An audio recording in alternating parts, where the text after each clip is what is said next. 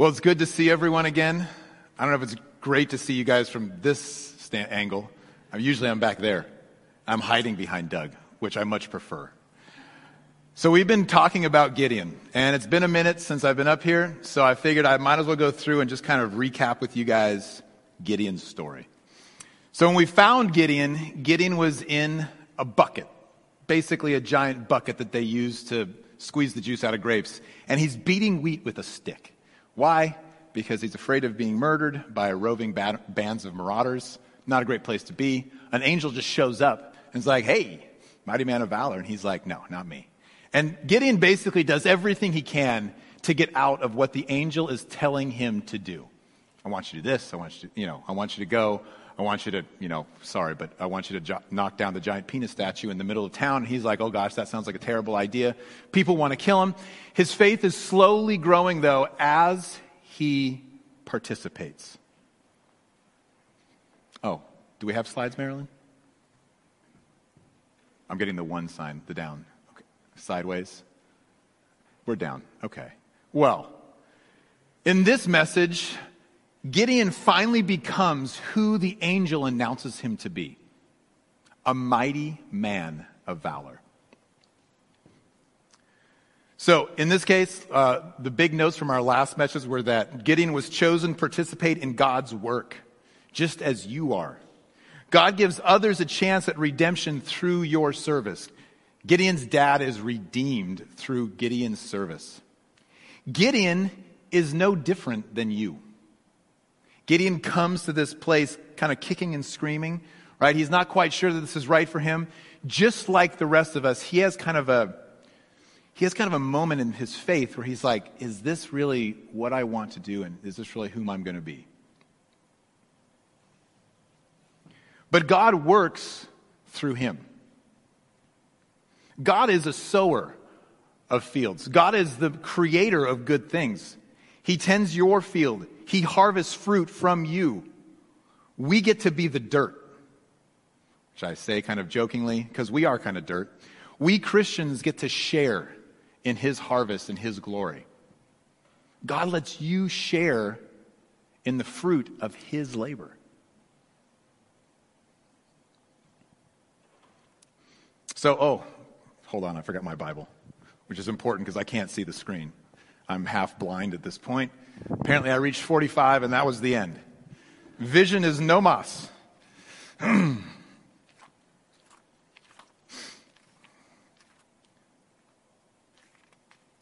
right. Oh, that was the wrong one.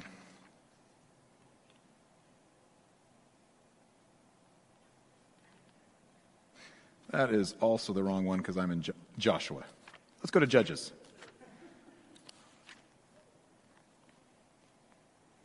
But Jerubbaal, that is Gideon, and all the people beside the well of Harod, so that the camp of the Midianites was on the north side of them by the hill of the Moreh valley. And the Lord said to Gideon, The people who are with you are too many for me. Give the Midianites to give the Midianites into their hands, lest Israel claim glory for itself against me, saying, My own hand has saved me. Now, therefore proclaim in the hearing of the people, saying, Whoever is fearful and afraid, let him turn and depart at once from Mount Gilead. And 22,000 of the people returned, and 10,000 remained. We're on slide four, Marilyn.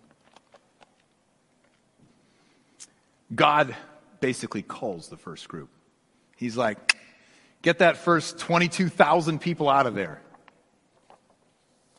Interestingly, I don't know if you guys realize this, Gideon may have tried to pull a fast one on God in this moment. His faith is not yet where it needs to be, and this is a good indication. Because Gideon, being a good Jew, would have memorized Levitical law and Deuteronomy. In Deuteronomy, it says, Officers shall say to their army, army, Has anyone built a new house and not yet begun to live in it? Let him go home, or he may die in battle, and someone else may begin to live in it. Has anyone planted a vineyard and not begun to enjoy it? Let him go home, or he may die in battle and someone else enjoy it. Has anyone become pledged to a woman and not married her? Let him go home, or he may die in battle and someone else marry her. Then the officers, Gideon, leader of the army, shall add, Is anyone afraid or faint hearted? Let him go home so that his fellow soldiers will not become disheartened too. When the officers have finished speaking to the army, they shall appoint commanders over it. But really, in this moment, Gideon's looking on. And can we blame him? He's about to face an army of 135,000 people, and he's got 32,000. If I'm Gideon, I'm like, yes, 32,000. I don't care if you're scared. I'm scared. Welcome to the team. and they're meeting at the spring of Harod. this, oh, we got to go back, Marilyn. Got to go back. We're meeting at the spring of Harod. Literally translated, the spring of trembling fear. Sweet. Thanks, God. We're meeting at the, sweet, the spring of trembling fear, the place where fear literally rises up out of the ground. And we just got rid of two thirds of the force. But then God says, hey, let's keep going. But the Lord said to Gideon, the people are still too many, which is, I'm sure, just what Gideon wanted to hear. Bring them down to the water, and I will test them for you there. Then it will be that of whom I say to you, this one shall go with you, the same shall go with you. And to whoever I say, this one shall not go with you, the same shall not go. So he brought the people down to the water, and the Lord said to Gideon, Everyone who laps from the water with his tongue like his dog laps, you shall set him apart by himself. Likewise, everyone who gets down on his knees to drink. And the number of those who lapped, putting their hands to their mouth, was 300 men. But all the rest of the people who got down on their knees to drink water. Then the Lord said to Gideon, By the 300 men who lapped, I will save you, and deliver the Midianites into your hand. Let all the other people go, every man to his place. All right. so I want you guys to think back. We just talked about it. Where did we first find Gideon? Gideon is in a wine press and he is separating wheat from chaff. And ironically, the Lord is now separating out the army and winnowing it down. All right, Marilyn, let's go to that next one. So we start with the position where the Israelites have four to one odds against them. It's a bad situation for the Israelites. But God says, mm, four to one odds, you guys might say that you're just awesome. Let's, let's parse that back a little bit. So they go to the next group. And the next group, we've got 135,000 people against 10,000. 13 and a half to one odds. God's like, no, that's still too many people. And you got to think, at this point, think of the guys who have stayed. They're like, okay, I'm not afraid. You know, God's got this. We can take care of this. Awesome. But out of that 10,000, God says, hmm, let's pick 300. And now we've got 450 against one odds. 450 to one odds. How do you feel if you're the soldier who's being sent home? You're like, oh, I took this big step of faith. I stayed. I wasn't scared. And now I'm being sent home. What if you're one of the 300 guys? well, this didn't work out in my favor. Why do all them, why do they all get to go home? Right? You are stuck here to face 400, uh, what are the odds that you're going to kill 450 guys in one battle? Not great. the funny part that I always look at is going through commentary, going through a number of other people that have taught this, they always start talking about, oh my goodness, you know, the reason that God chose these 300 people is because they learned to hold on to their swords and drink water. No. That seems completely tone deaf to what God is saying here. God has just announced, look, I'm going to I'm going to scale back this army so that you guys can't claim victory. I seriously doubt God's like, okay, we got to get the 300 best warriors because they got to kill a lot of people. Right? God just picks 300, probably the most faithful, based on what's going to come in the story. God doesn't pick them because they're great warriors. God is indifferent to them being warriors because God isn't going to use them as warriors. But they don't know this in the moment.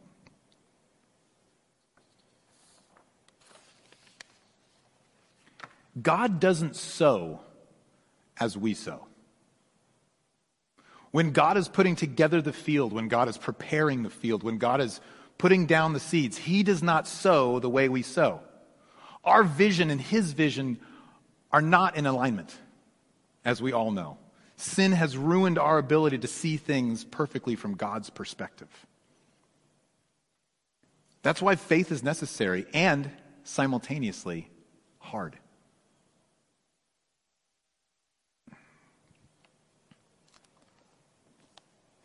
Verses 8 through 12. So the people took provisions and their trumpets in their hands, and he sent away all the rest of Israel, every man to his tent, and retained those 300 men.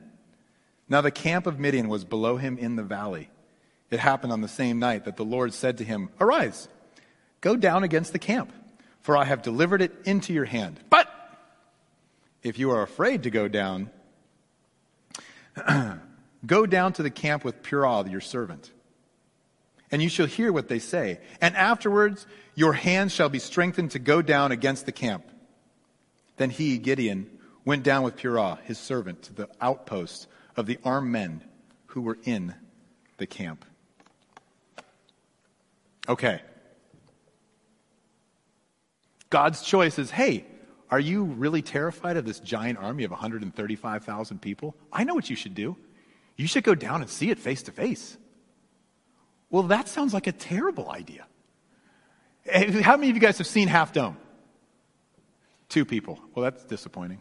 All right, a few more. Half Dome. Awesome. Marilyn, bring up Half Dome. So when you see Half Dome, the first you see of Half Dome is that picture over there on the left. It's big, it's majestic, it's far away. Who here has hiked to the top of Half Dome? You get to this portion of Half Dome and you're walking up, you're like, my goodness, I thought it was big from far away. Now it's huge, but you haven't looked over the edge yet. Who's looked over the edge of Half Dome? That's the terrifying moment where if you're the person who's afraid of heights, you tell them the key phrase, which is, don't look down. And when you tell someone, don't look down, what's the first thing they do? Oh, not that. And yet that's what God tells Gideon to do. He's like, hey, buddy, you think it's big from here? Just you wait. We're going to go down. But, but look at Gideon. Gideon is now a man who is like, okay, I've seen God working. Why not? At this point, he's winnowed down the army to 300 guys. I guess I'm going. And so Gideon heads down again, just faithfully participating and looking down the whole time he's at the edge of Half Dome. so, what does Gideon find when he goes down? And when Gideon had come, there was a man telling a dream to his companion. He said, I have had a dream. To my surprise, a loaf of barley bread tumbled into the camp of Midian. It came to a tent and stuck it, struck it so that it fell and overturned, and the tent collapsed. Then his companion answered and said, This is nothing else but the sword of Gideon, the son of Joash.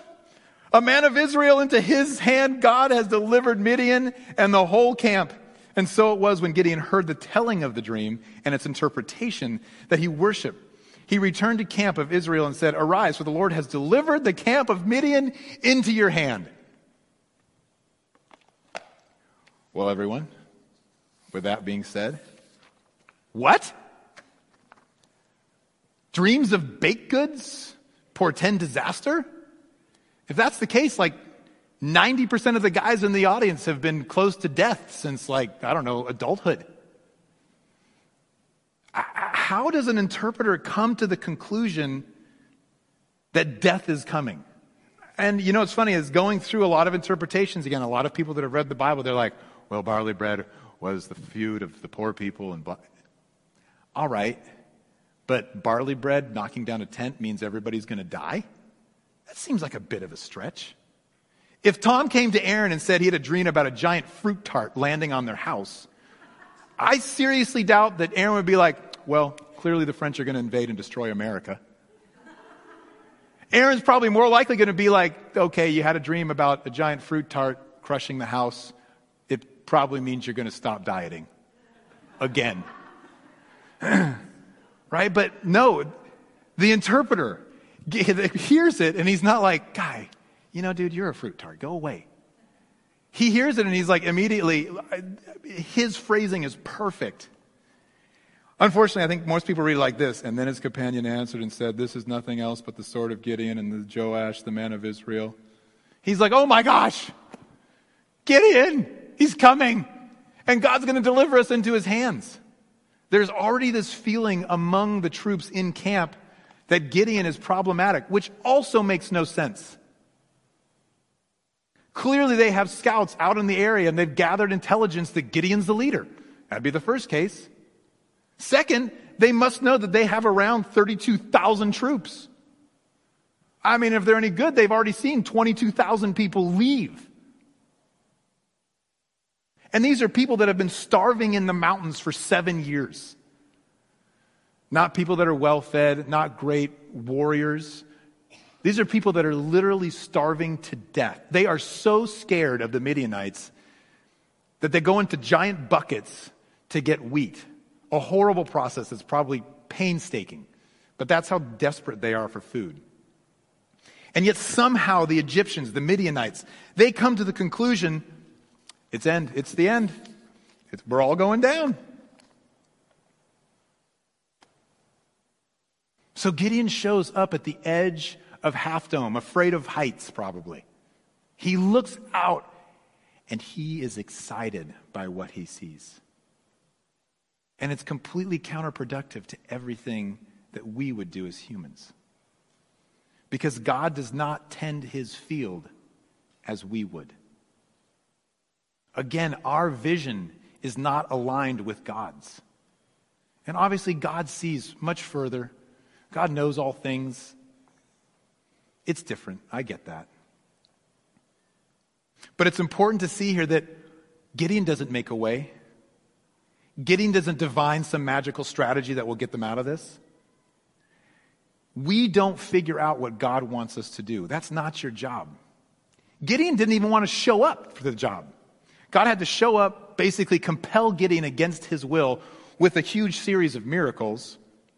And despite Gideon's protests, because Gideon would prefer to basically be hitting wheat in a bucket out of fear. But what separates Gideon from most people is that Gideon takes that first step. He's like, all right, don't leave. Stay here. I'll go make you some food. And God reveals himself as Gideon continues to faithfully take steps. This disconnect between how God tends his field and how we t- would tend our field is also what makes faith rewarding. Look at Gideon. He's still terrified. And God already knows. And he's just like, just look, just go down. You're going to hear that you're going to win.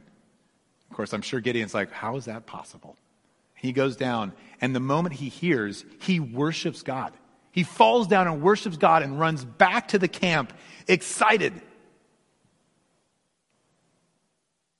Your job, what God asks you to do, is basically just to be his partner, to be the dirt. Look, I just need you to be the dirt. I'll do all the work. You just be the dirt. That's what Gideon's agreed to do. Gideon's like, all right, I'll be the dirt. And now Gideon is watching as fruit begins to grow from him through God's work. That's, that's got to be an exciting moment. Gideon has running back. He can't wait to tell 300 people how they're going to de- defeat an army of 135,000.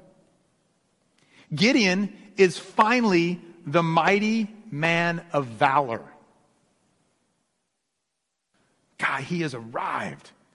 And he is excited about his arrival. Think about the turnaround in a very short period of time just by saying, okay, I'll be the dirt.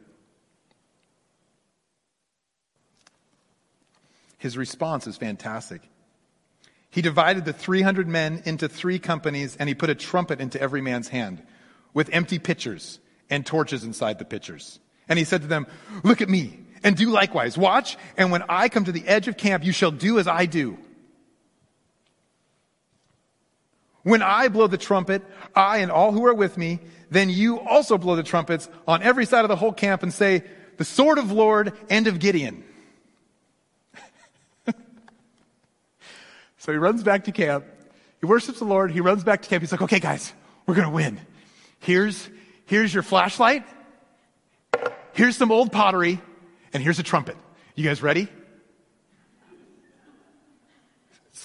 Wait, can we take a, can we back up? Uh, do I, where's my sword? And I'd like a shield and maybe a spear. No, no. You've got your pottery. You've got your horn and your stick. Let's go.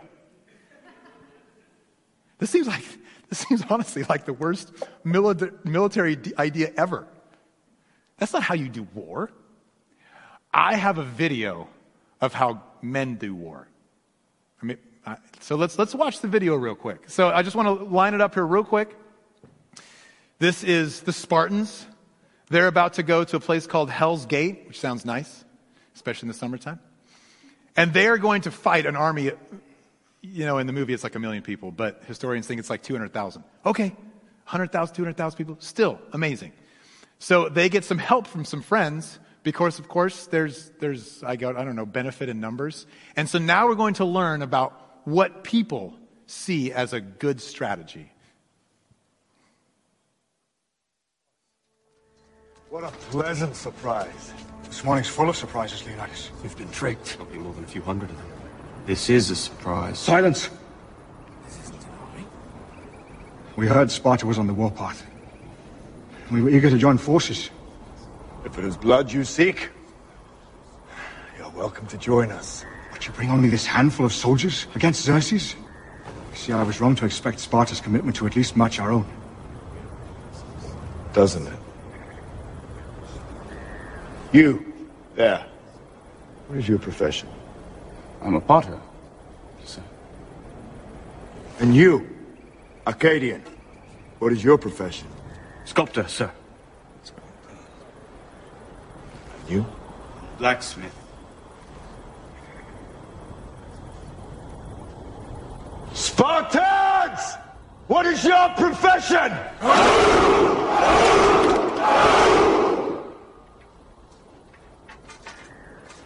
You see, old friend, I brought more soldiers than you did. That's what you do. You bring more soldiers, guys with rippling six packs, big muscles, spears, swords. Yeah, and then we're all going to go to Hell's Gate and we're all going to die. Wait. That's man's idea of glory. But God has a different way to glory. Wouldn't you love to see Gideon's group walk through those two groups and be like, look at them, they got swords. And they're all watching, what do you, you guys have pottery? Yeah, we just are going to circle them and, you know, make some news and they're going to kill themselves. What? Man's way is swords. Here's an Egyptian sword from that exact area, era. Probably the same kind of sword that they're going to face. They have these big bronze shields and they've got armor and they've got archers. Right? Egyptians invented, I believe, invented the compound bow, the special bow that would shoot farther than a normal bow. Right? The Israelites are walking into certain death because what do the Israelites ha- have? They've got a horn, they've got pottery, and they got sticks. That horn will get to like 100 decibels. Not super loud. Loud, but not super loud. Breaking pottery, also surprisingly, about 100 decibels. That's their plan. On top of it, when we see warriors, this is what we think of. Woo! Look at that. He's angry. He's ready to go to battle. He's excited. But these guys haven't eaten in seven years. So what we actually have is we're going to battle with Woody Allen. Horns, pottery, and sticks. Man, this does not seem like a great Great idea. What, what are we doing? On top of that, the valley of Jezreel, where they're going down to, is about 160 square miles of land. That's as much land as everything from Irvine south to San Clemente in Orange County. But it's all flat. Right? There's no Hell's Gate. There's no like special space they can go to and 300 guys can succeed against 135,000. No. You got a big, flat, open space that benefits the giant army. Even more, I was going through, I just thought, oh, I'll do some quick math on this. So if you have 135,000 people, right now, the U.S. Army can get about 70 guys on an acre of land, right? But we can stack things high and we have, you know, high nutrition food. We have all these different things. And to my knowledge, the Americans don't take camels into battle anymore. but back then, I was trying to do some math and it looks like maybe you could get 25 soldiers an acre. So if that's the case, you have an encampment that's probably eight square miles.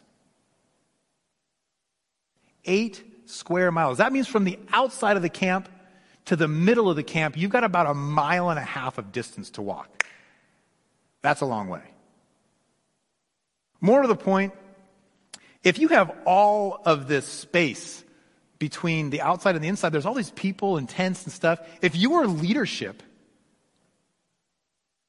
you aren't hearing pottery breaking, horns blaring, people yelling out. It's quiet where you are. It's 10 p.m. when a shift change takes place, about 10 p.m. But people back then, I'm pretty sure they don't have Netflix, so they're not staying up late watching, right? They're going to bed, you know, largely when the sun goes down. So a lot of these people have been asleep for four hours. So if you're just an everyday soldier, you've just woken up, you've just gotten on guard, You've been walking through the desert for probably a good couple months, right? You've been on guard, watch a number of times. This is like, this is old news to you. But the one thing we kind of forget about is they don't have electricity. The best thing they have are the campfires, which only extend their light a couple, you know, ten of, couple tens of feet. Right? You can't see past the light in the camp. So where you look out, it is dark.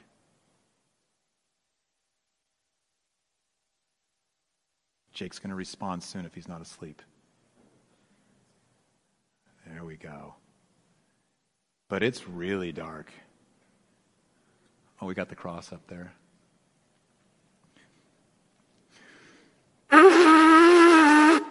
Nope.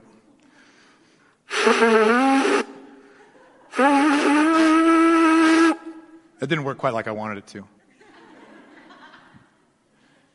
This loud horn suddenly blares in the middle of the night. Pottery crashes. And then you hear, a sword for the Lord and for Gideon! From 300 men surrounding the camp. You can bring the back, lights back up. And all of a sudden, lights come on around the camp. And everyone's looking on. What's going on? Well, you can't see. All you can see are dots in the night. And this loud racket. But does leadership hear it? No. They're not going to hear a thing. At best, if there is nothing in its way, it'd be about 20 decibels, which is about like a soft whisper in the library. But most of them are asleep. So now you have to imagine that chaos begins on the outside and works its way in to leadership. If a person runs up to you in the dark and you're a guard and you have a spear and you look like the people in 300, what are you going to do to them? You're going to get that spear in him as fast as you can. Right? You're not going to wait and be like, is that Tommy? from the other regiment? I'm not sure. Just kill him. And they do.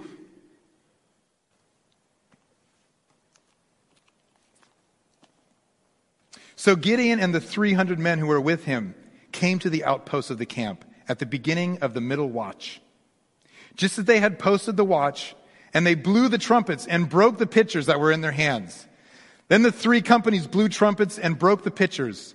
They held torches in their hands for, they hold, held torches in their left hands and trumpets in their right hands for blowing, and they cried, The sword of the Lord and of Gideon. I wanted to break pottery, but apparently that's frowned upon. So I was worried I was going to break the stage. What's even better is that they absolutely scatter the 450 to 1 odds. They scatter this huge army in all different directions. So they manage to split the army up, which is the last thing the army wants.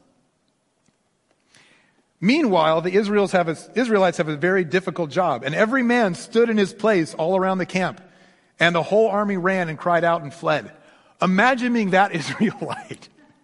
You've broken pottery, you got a torch in your hand and a horn, and you're just watching people run pell mell everywhere, right? Realize that if you have 300 guys surrounding this group, there's about 60 feet between you and the closest guy the other Israelites, 60 feet. You don't have anybody to like, oh gosh. There are literally people just running past you away, leaving their provisions, leaving everything. And I caution you guys strongly against thinking that, oh, this is a great story. Oh, it's just, it's Gideon and God does this miracle and, you know, yada, yada, yada. These things still happen today because God is consistent. God keeps his promises through time. God is always faithful. In the Six Day War, Israel was surrounded on all sides by armies of multiple countries.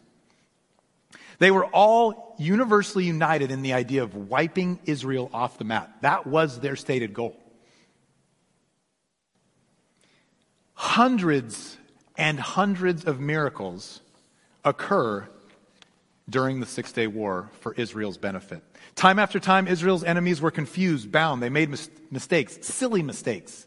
There were errors. The Jews' timing was often perfect, or mistakes became happy coincidences. Everything came together. It's reported that West Point has chosen not to study the Six Day War. A force of about, you know, they, they had about a third the power of the other force. West Point chooses not to study this particular war because they aren't in the business of studying miracles. That's what a person from West Point is purported to say. So I decided I was gonna, I was gonna share one story with you guys. The one that I always think is, is kind of simultaneously funny and amazing. Yisrael, a cab driver and paratrooper reservist, was sent to take the Tiran Straits, and he recalls yet another incident. The Israeli soldiers didn't have to parachute out of airplanes. They landed like spoiled tourists in the airport because the Egyptian regiment, regiment which was on guard there fled before the Israeli trips were even uh, visible on the horizon. After landing, he was sent with another reservist soldier, an electrician, to patrol the area when an Egyptian half track appeared before them filled with soldiers and mounted with machine guns on every side. The two soldiers only had light weapons with a few bullets that couldn't stop the half track for a second. They couldn't turn back, so they stood there in despair and waited for the first shot. And, for lack of a better idea, they aimed their guns at, the half track. But shots didn't come the half track came to a halt and they decided to cautiously approach it. They found 18 armed soldiers inside sitting with guns in hand with a petrified look on their faces. They looked at the two Israeli soldiers with great fear as though begging for mercy. Israel, the cab driver by trade, shouted, Hands up! I asked the Egyptian sergeant next to me, Tell me, why didn't you shoot at us? He answered, I don't know. My arms froze. They became paralyzed. My whole body was paralyzed, and I don't know why. I would highly recommend you guys go home and look up miracles of the Six Day War because this is one story of hundreds it is absurd how many miracles occur in sequence for that war because God is faithful to his people. even if they don't keep the faith with Him. His character is revealed in all these different things. If you are faithful, God will tend His fruit through you.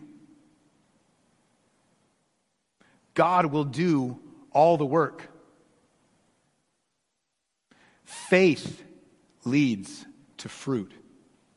It just doesn't come by your hand, but you get to share in it.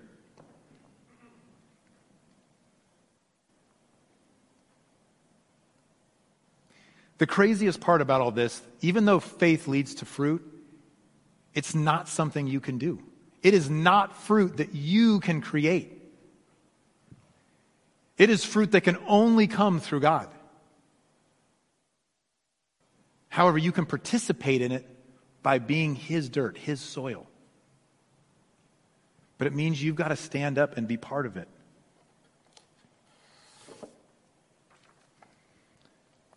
There are a ton of opportunities in here. If you guys didn't hear the announcements, look in your bulletins. There are a ton of opportunities for you to be God's soil. Hannah's Children's Home, they need help with their foster kids. The junior high team, the junior high team, I'm sure would love help. The high school team, I'm sure would love help. Awana, I know, would love your help. You can come worship with your brothers and sisters. There's a community Bible study that you could invite friends to. We're going to watch Lord of the Rings. Invite your friends. This is your chance to be and provide fertile soil for other people who need it desperately.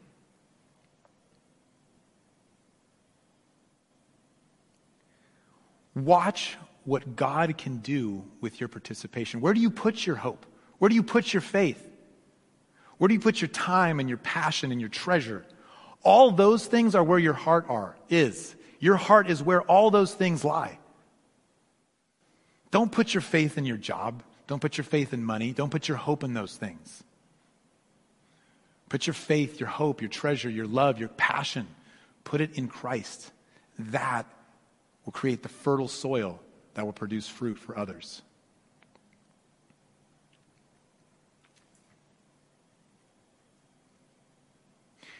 In the last two messages, I've been encouraging you guys to participate. and this is the reason why.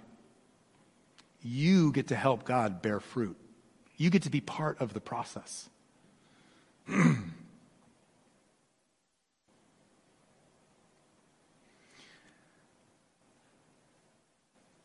Dear Lord, I pray for all of my brothers and sisters here, Lord. I pray that they would look inward and ask the hard question is what is my fruit? We all bear fruit, Father. But does that fruit glorify you? Does that fruit bring forward a chance for others to prepare their soil for God? Lord, I specifically pray for those involved with our youth, Father. Pray for that high school group, Lord, as those kids face challenges unlike other youth have faced in the past, Father, where they have access to not only other people all over the world, but also those people's proclivity for sin, Father. Pray, Lord, that you would lift up those kids, Father. That you would prepare their soil to bear fruit for you, Father. That you would make them excited for what you can do in their lives. I pray for the junior hires, Father. I pray for the junior high ministry. I pray that there they would look forward to inviting their friends to church, Lord. They would be able to overcome fears of being judged by their peers. At that transition point, Father, so much is going on in a young person's life, Father. I pray that those kids, that their souls, that their armor, Lord, would be strengthened, that they would not be ashamed of their faith. For Awana, Father, I thank you for the long suffering service of those who have been in Awana for 10, 20 years. I pray, Lord, that you would continue to pound upon their heart to stay in that service, Father. You command us to have faith as a child because, honestly, Lord, that's the only kind of faith we really can have. While we may grow in knowledge, while we may grow in our understanding of the world, let our faith stay childlike, Father, accepting of your word. I thank you for those teachers of Awana as they share your word, Father, as they put that word into the minds and souls of little ones, Father. They take advantage of that time when we do have the faith of children, Father, when children are open to your truth. Lord, I pray that Awana would stay strong here at this church, even if we're the last church in the valley, Father. I pray that we would keep Awana and that we would continue to press the word of you into their hearts. Father, for those who aren't kid people, Lord, you know that's me. I pray that we would find places where we can serve, Father. Most of all, Father, I pray that as these people serve, as they participate, they would see the fruit that you bear from their soil, Father. Let us be glorious dirt for you, Father. In Jesus' name we pray. Amen.